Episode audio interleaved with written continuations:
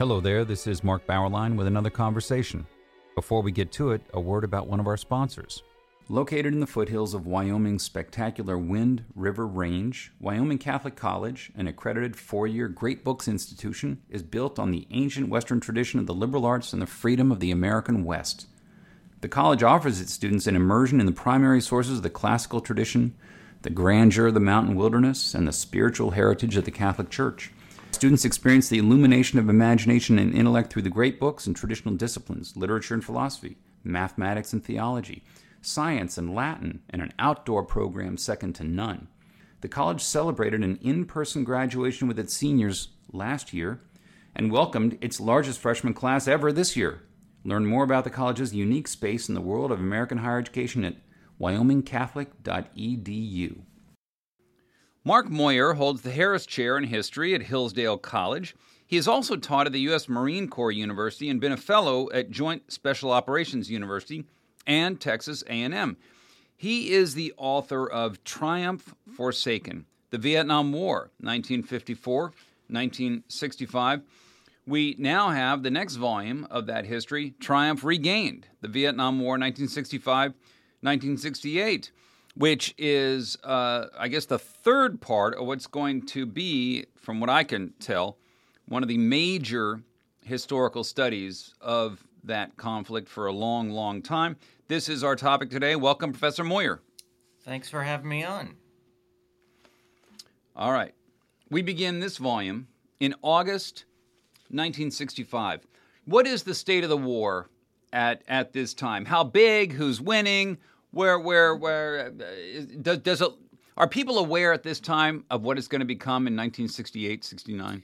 Well, they're just starting to understand that. And up until about April of 65, even the administration doesn't really understand what's happening. But what happens at the end of 1964, as soon as Lyndon Johnson wins the election, the North Vietnamese are convinced that he is willing to give up South Vietnam. And he said as much during the election when he talks about not sending American boys.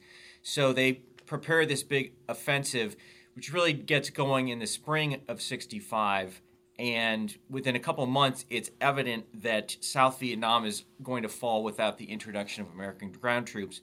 And so Lyndon Johnson, at the end of July 65, will announce to the American people that uh, we're entering a new phase of the war with American troop involvement. But what ex- that's going to mean is up in the air. So the, the last volume, uh, which I wrote, Triumph Forsaken, ends at that point. And this one picks up in August. And this is when you have the first major confrontations between American and North Vietnamese troops and the first big battle, which is Operation Starlight.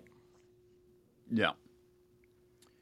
When you go into that battle and throughout the book, you have detailed descriptions of battles, troop movements, actions by Viet Cong commanders and their communications. You have troops wounded and killed. Again, a very individualized on the ground stories. It's one of the strengths of, of the book. You've got the big picture going on, uh, but also we really get down onto the field of battle itself. I mean, sometimes, you know, minute by minute, uh, as well as hour by hour. What were your primary sources of information? How did you get so much data, so many specific facts? You know, I spent a huge amount of time on this book and the one before it um, going to find all the primary sources I could.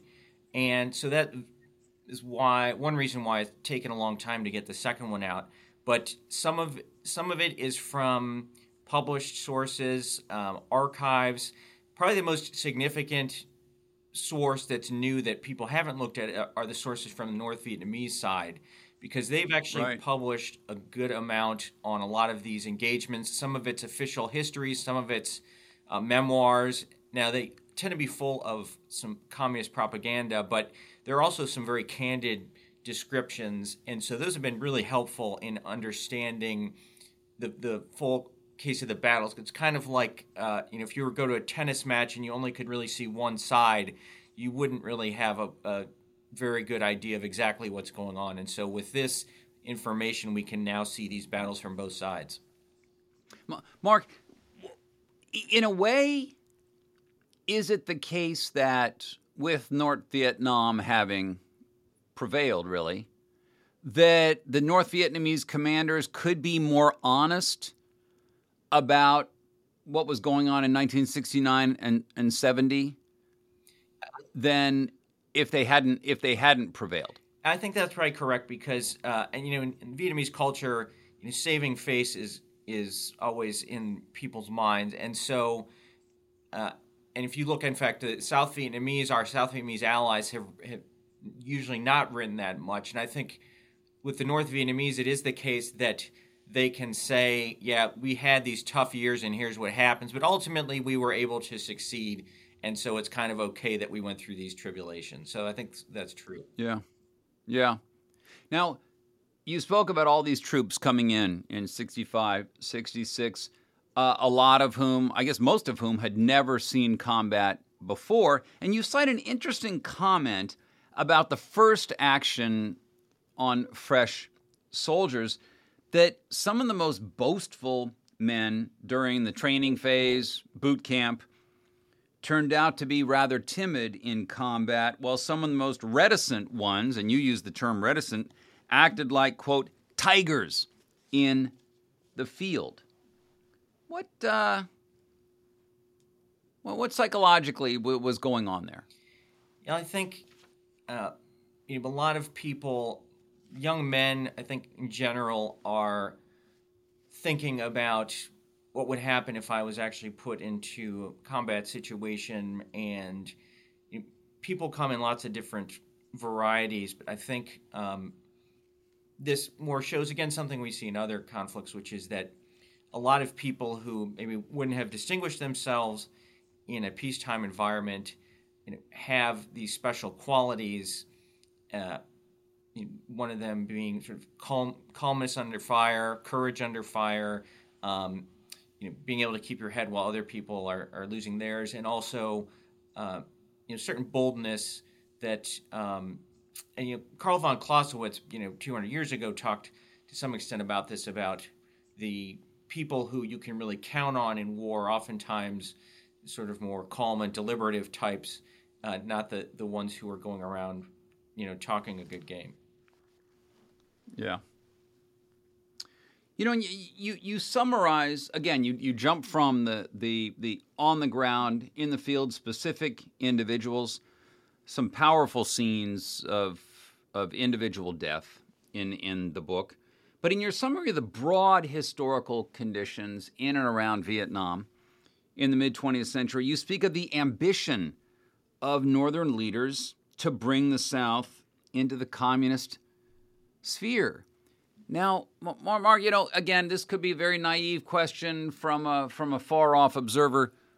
Why would the North Vietnamese want South Vietnam when you've got the great big imperial monster backing it, why not just build Vietnam, North Vietnam, into the workers' paradise?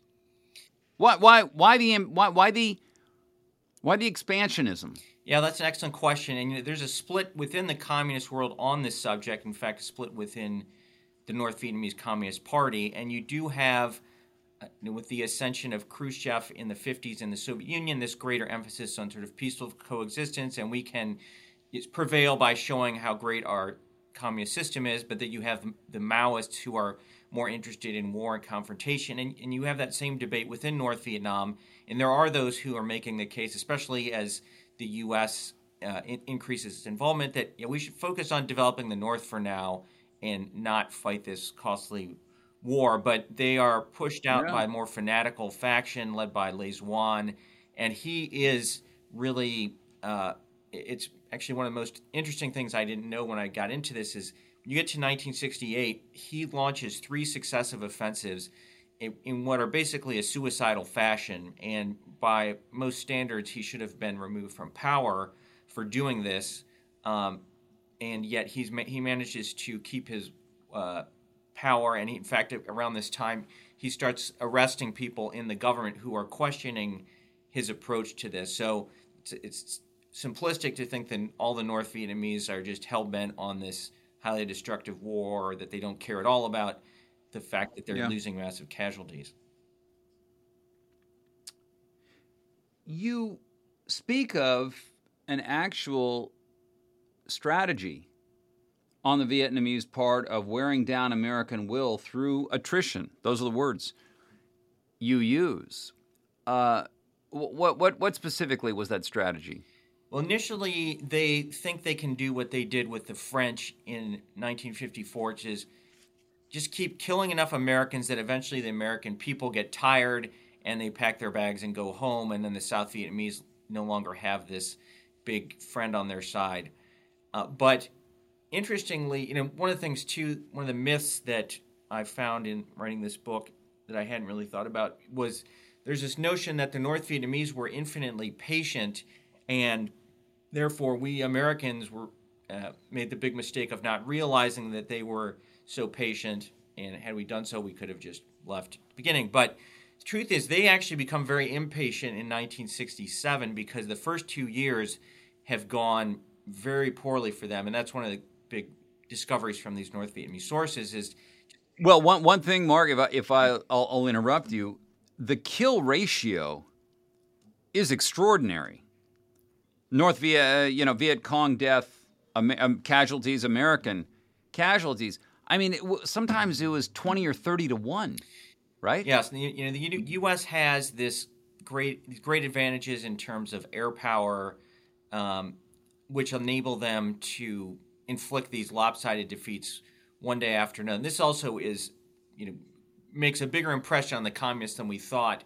They really are kind of appalled by how how many uh, casualties they're taking, and uh, for a while now, the, the, the commanders in the South actually lie about how many Americans they're killed as an excuse. But by 67, the North Vietnamese leadership figures this out. And so they decide we can't, we've got to do something different to change the game. And so this is where they come up with the idea of the Tet Offensive and attacking the urban areas and in the belief that the uh, ur- uh, excuse me, the urban masses in South Vietnam are ripe for rebellion because they've been oppressed by the South Vietnamese and their American imperialists. But it turns out when they go in, the villages, uh, uh, the the um, urban South Vietnamese have no love for the Viet Cong. In fact, help the South Vietnamese government defeat them. Hmm. What was the debate over whether to mine North Vietnam harbors? Why did Johnson refuse? The generals wanted him to, right? Yes, the generals are pushing him throughout this period to do more because the way the war is being fought that there's no way to keep the North from continuing to send men down, no matter how many are killed. And so they're pushing for heavier bombing of the North and the mining of North Vietnamese harbors to keep uh, Soviet and Chinese supplies from coming in. And mm-hmm. the main argument against that uh, comes from Robert McNamara, Secretary of Defense, and he sells this to Johnson, which is that uh, these actions could provoke the Chinese and the North Vietnamese, and then we'd have a bigger war on our hands. And a lot of Johnson's fears go back to the Korean War, where the Chinese end up coming in directly. Now, we yeah. know with hindsight the Chinese had no such intention, but uh, Johnson couldn't be clear of that at the time, um, and so he, he refrains. Yeah.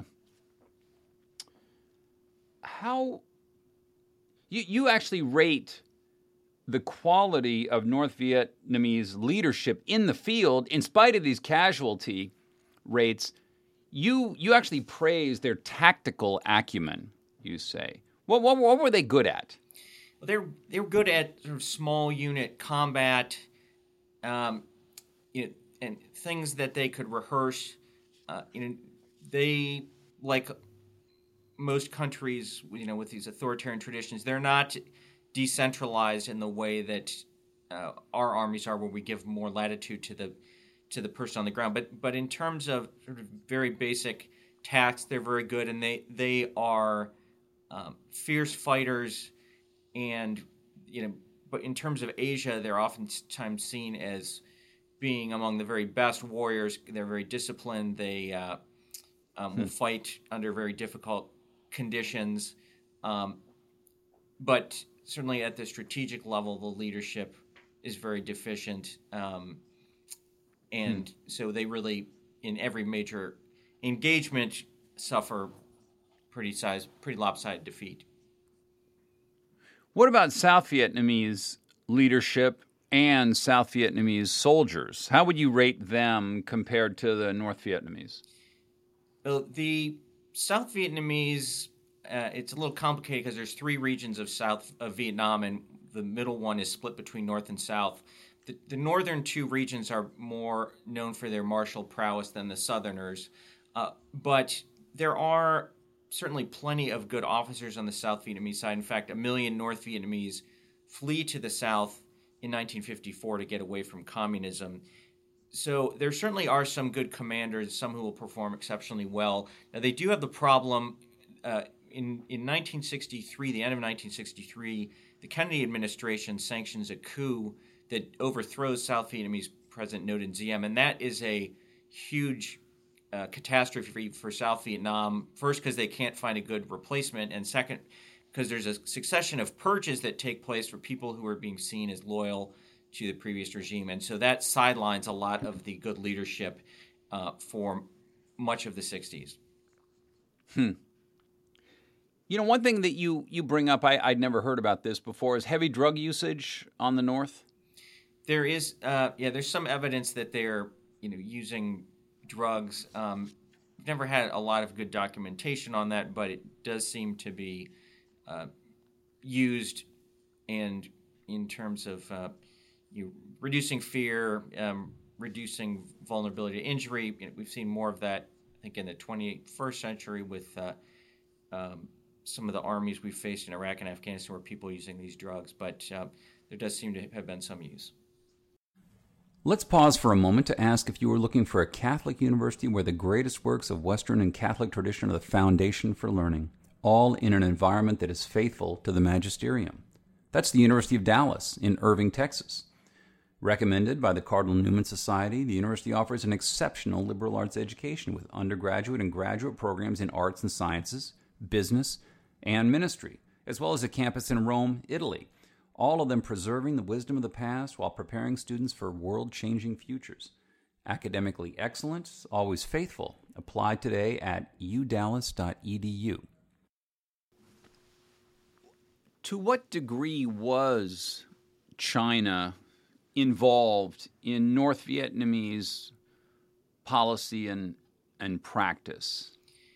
Now that's an interesting question, and it, it cha- evolves greatly over time. But in you know, there's a myth that Ho Chi Minh didn't like the Chinese, and there was this long-standing en- en- enmity. But in fact, they are very close throughout the 50s and much of the 60s, and uh, the the Chinese very much giving support to the North Vietnamese, and, and they have these very close relations. Now things start to break down in 1965, and a lot of that is driven by uh, the intensification of the American War because now that the U.S. starts bombing the North in 1965, the North Vietnamese have to go to the Soviets, who have much better anti aircraft weaponry.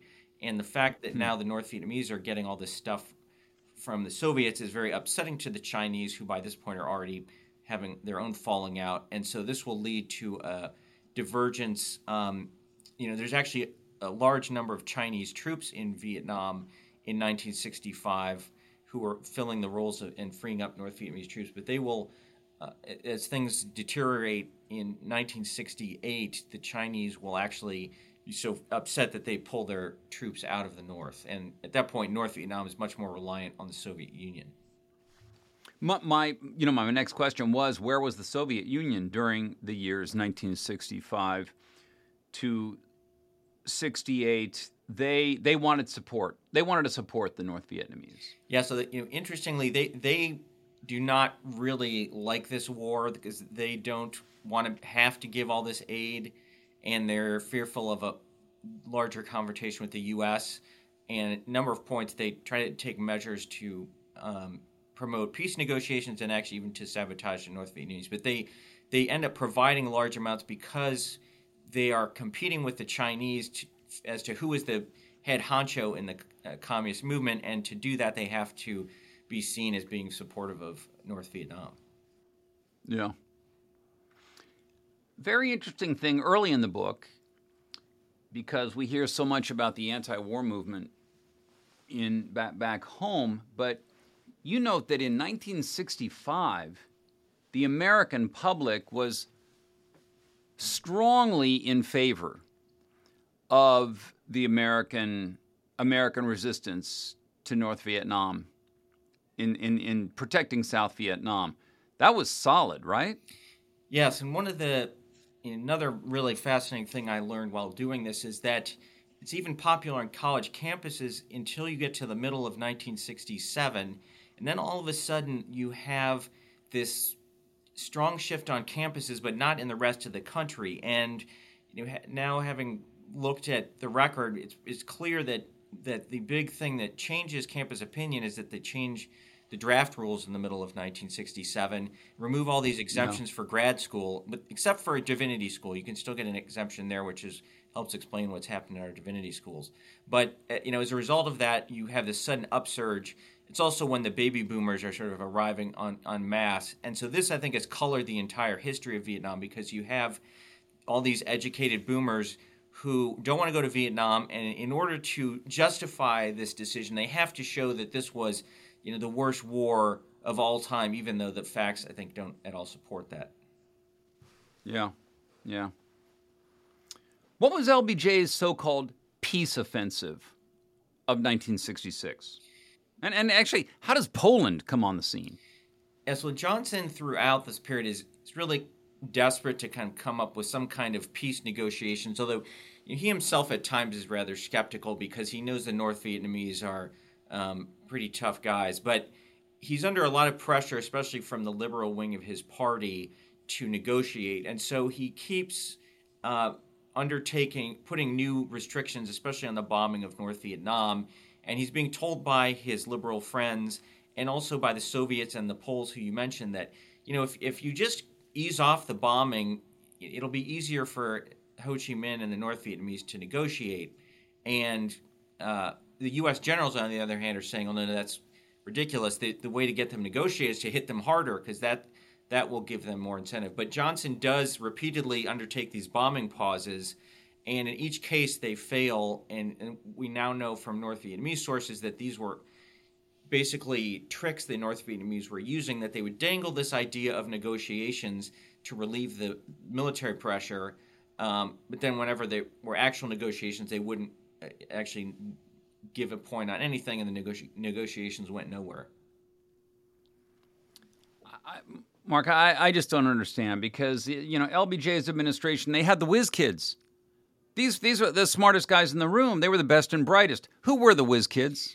Yeah, so the whiz kids are um, these smart intellectuals, a lot of them with advanced degrees, who were brought in by Secretary of Defense Robert McNamara. Some of them worked for him when he was an audio executive at Ford and uh, they are very smart, but they do. You know, I blame them for some of the big mistakes of the war because uh, I think their biggest fault is that they are enamored of social science theory, which uh, and, comes a lot of it comes from economics, and they look for these uh, abstract models of conflict resolution and so when the war is uh, it really gets going in 1964 because uh, the war is going south, and Johnson's trying to figure out how to respond to North Vietnamese provocations.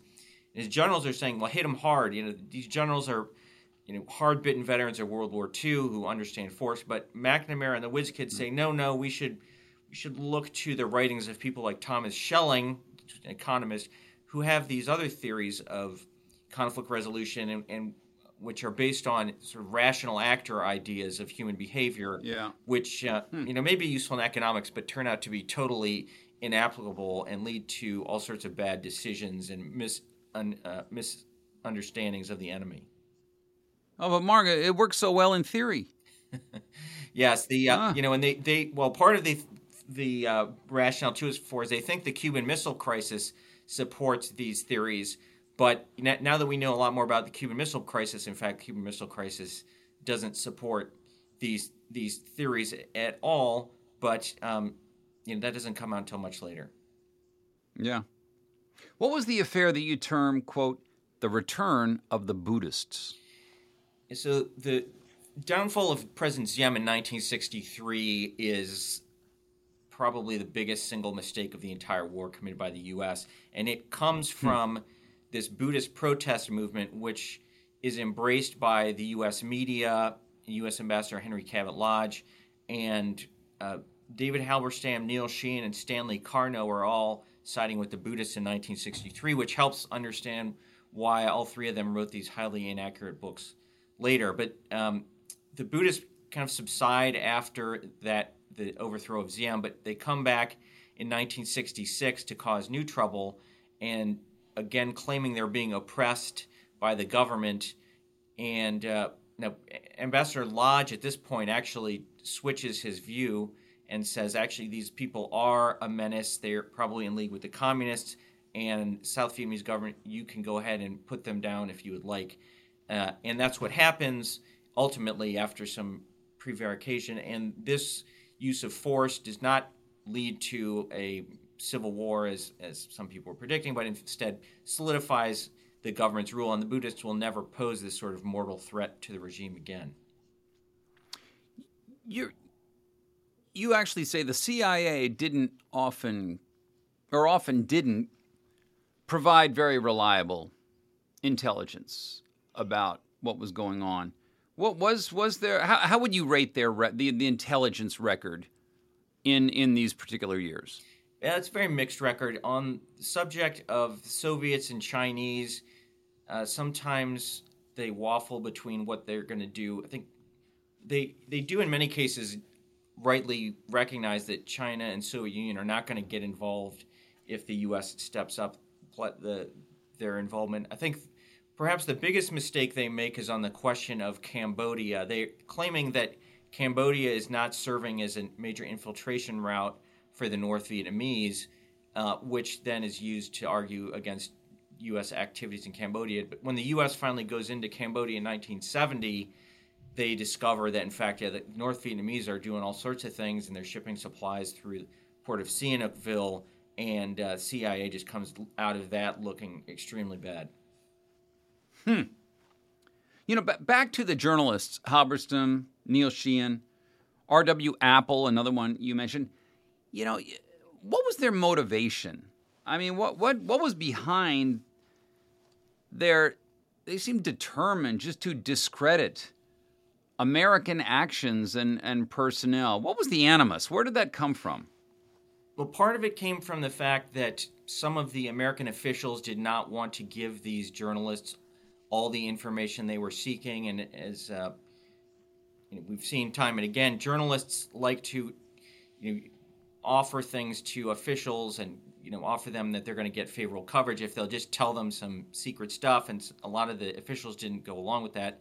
So that upset them. The South Vietnamese government was not very accommodating towards journalists, uh, but also part of it was that they wanted to be uh, known for making history. They didn't want to just be observers. And so we see, especially with Halberstam and Sheehan, they think that by uh, stirring up support for this coup in 1963, that actually things are going to go well. Now, later on, these guys will kind of drift to the anti-war camp when that becomes more fashionable. But they're actually very supportive of the war in 63, but they're claiming that if only we support this coup, it'll go much better. And of course, the exact opposite happens. Things get much worse. And so at that point, you really see them scrambling to rewrite history to justify this disastrous decision. You know, as, as the war, as the casualties are really piling up for the North Vietnamese, and, and again, you note loss of battle after battle But you said that the North Vietnamese enjoyed a steady flow of replacement soldiers. Where did all these new ones come from? They're coming from the north, and and so most of them are coming down the Ho Chi Minh Trail through Laos and Cambodia. And the American generals keep urging Johnson to go in to cut the Ho Chi Minh Trail. And we now know from post-war revelations, in fact, this would have been a strategic masterstroke. But Johnson is listening too much to McNamara, who says, you know, A is claiming the Ho Chi Minh Trail is not as important it really is, and that uh, if we go in there, we're going to needlessly provoke the Soviets and the Chinese. Uh, Mark, last question is as we wrap up.